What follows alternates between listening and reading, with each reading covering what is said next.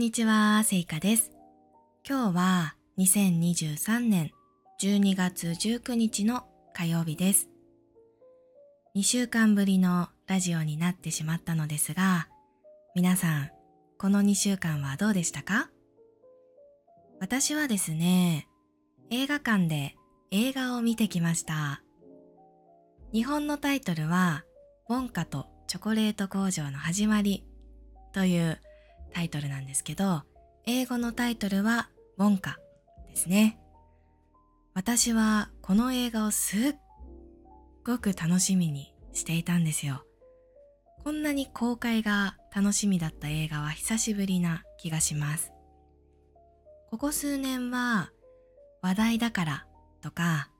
友達におすすめされたからとかそんな理由で映画館に映画を見に行くことが多かったんですよね。で、今回どうしてそんなに楽しみにしていたかというと、私はチャーリーとチョコレート工場の世界観が好きだからです。小さい時に小説を読んで、その不思議な世界観にハマって、その後アメリカに旅行に行った時は、その小説の原作も買いました。原作はもちろん英語で書かれている本ですね。でも、あの いつか読もうと思いながらずっと読んでなくて、今になりましたね。でもあの、捨ててないので、はい。このタイミングで思い出したということで、近いうちに読もうと思います。そして、ジョニー・デップ主演のチャーリーとチョコレート工場という映画を見たときは、いい意味ですごく衝撃が大きかったです。で、その後何度も見ています。私はブラックジョークがあんまり好きではないんですけど、でもあの映画に関してはストーリーもいいし、役者さんもいいし、映像も可愛くて、全然気にならずに見られたんですよね。むしろ大好きでよく見ていました。本当によくできた映画だなと思います。で、今回のウォンカとチョコレート工場の始まりは、ウィリー・ウォンカの若き日の物語ということで、若き日というのは若い時という意味ですね。もうすっごく気になって予告編を見た時に見ることを決めました。ウィリー・ウォンカの若い時の話なんて気になるに決まっているじゃないですか。そしてですね、私は結構うんぱるんぱが好きなんですよ。いや、もう大好きなんですよね。なので、どんな風にウィリー・ウォンカがうんぱるんぱと出会うのかなとか、どんな風に工場を作ったのかなとか、ワクワクしながら映画館に行きました。で、映画を見たんですけど、とにかく最初はびっくりしましたね。あ、ちなみにストーリーのネタバレはしないので安心してください。ネタバレというのはストーリーを全部言ってしまうことです。それはもちろんしないので安心してください。はい。で、また映画の話に戻るんですけど、なんでびっくりしたかというと、まず、ストーリーが全然違ったんですよ。何が違ったかというと、ジョニー・デップ主演の映画に出ていたウォンカの小さい時の話と、今回の映画の話が全然違いました。私にとってチャーリーとチョコレート工場といえば、ジョニー・デップ主演のティム・バートン監督の映画のイメージが強いので、その映画の中の設定の昔の話だと思ったんですけど、そうではなかったんです。で、なんで違うんだろうと思ってインターネットで調べたら、ティム・バートン監督の映画には、その映画のためにオリジナルで作った設定があったようなんですね。原作の本からさらに設定を加えて映画を制作したみたいです。私はそのティム・バートン監督バージョンの映画を何度も何度も見ていたので、その映画の中の設定を細かいところまで覚えていたんですよ。なので今回の映画を見た時は、ん？なんか全然違うんだけどこれ何の話だろう？みたいな感じで一人で戸惑っていましたね。はい。そしてさらに調べてみたんですけど、ティム・バートン監督のチャーリーとチョコレート工場が公開される前に、1971年に夢のチョコレート工場という映画が公開されていたそうです。で、その1971年バージョンの映画の中の設定と今回の新しい映画の設定は重なる部分があったみたいですね。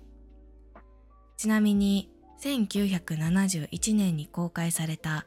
夢のチョコレート工場は日本では全然知られていないんですよ。私も今回初めて知りました。で、その映画が公開された当時は日本の映画館で上映されなくてで、しばらく経った後に2000年代ですかね。はい。に DVD が発売されたそうです。最近ではインターネットなどで見れるそうなんですけど、本当に知らない人の方が多いと思います。ということで、私はさっきも言ったように、夢のチョコレート工場という映画を知らなかったので、ストーリーが違っていてびっくりしました。そしてもう一つびっくりしたのが、うんぱるんぱの見た目です。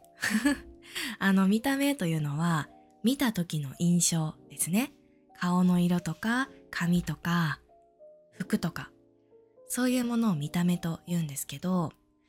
あのうんぱるんぱの見た目がティム・バートン監督バージョンの映画と全然違かったんですよね。はい。さっきも言ったように私は本当にティム・バートン監督バージョンしか見ていなかったのでうんぱるんぱのイメージといったら赤いスーツを着ているイメージだったんですね。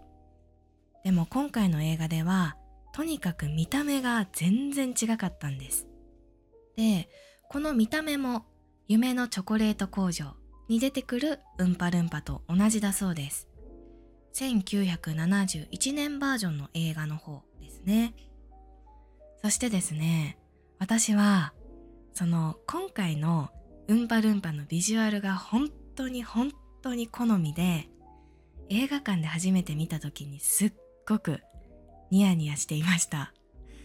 なんというか赤いスーツを着ているうんぱるんぱよりも人間味があるんですよ。人間っぽいんです。ちゃんと感情があって面白いしなんかよく喋るし癖になる可愛さがあるんですよ。映画の中でうんぱるんぱは歌を歌うんですけどそのシーンももう最高すぎて家に帰ってから YouTube でうんぱるんぱの動画を探して何回も見ました。まあとにかくうんぱるんぱの見た目が全然違くてびっくりしたんですけど私にとっては今回のうんぱるんぱの方がティム・バートン監督バージョンよりもタイプでこんなうんぱるんぱを見ることができて本当に嬉しいです。はい。で、大きな違いはこんなところですかね。あとはですね、全体的にまっすぐなストーリーでした。ティム・バートン監督バージョンの映画のいいところって、ちょっと変だったりとか、ブラックジョークがあって笑えるとか、そういうところが、まあいいポイントだったと思うんですけど、今回の映画は、そういうブラックジョークとかは全くなくって、こう、心が温かくなるような、ホリデーシーズンにぴったりの映画だなと思いました。ティム・バートン監督のチャーリーとチョコレート工場が好きな方にとっては、ちょっと物足りなく感じる映画かもしれないんですけど、まっすぐなファンタジーミュージカル映画が好きな方にはとてもハマる映画だと思います。私はティム・バートン監督の映画も大好きですが、とにかく今回の映画にハマってしまいました。映画の雰囲気、歌、俳優さん、世界観、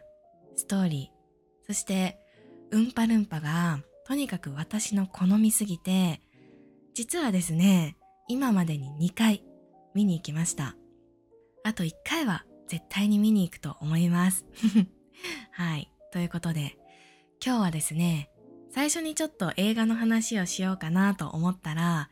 止まらなくって最後まで映画の話をしてしまいました。もうとにかく思うままに話していたので、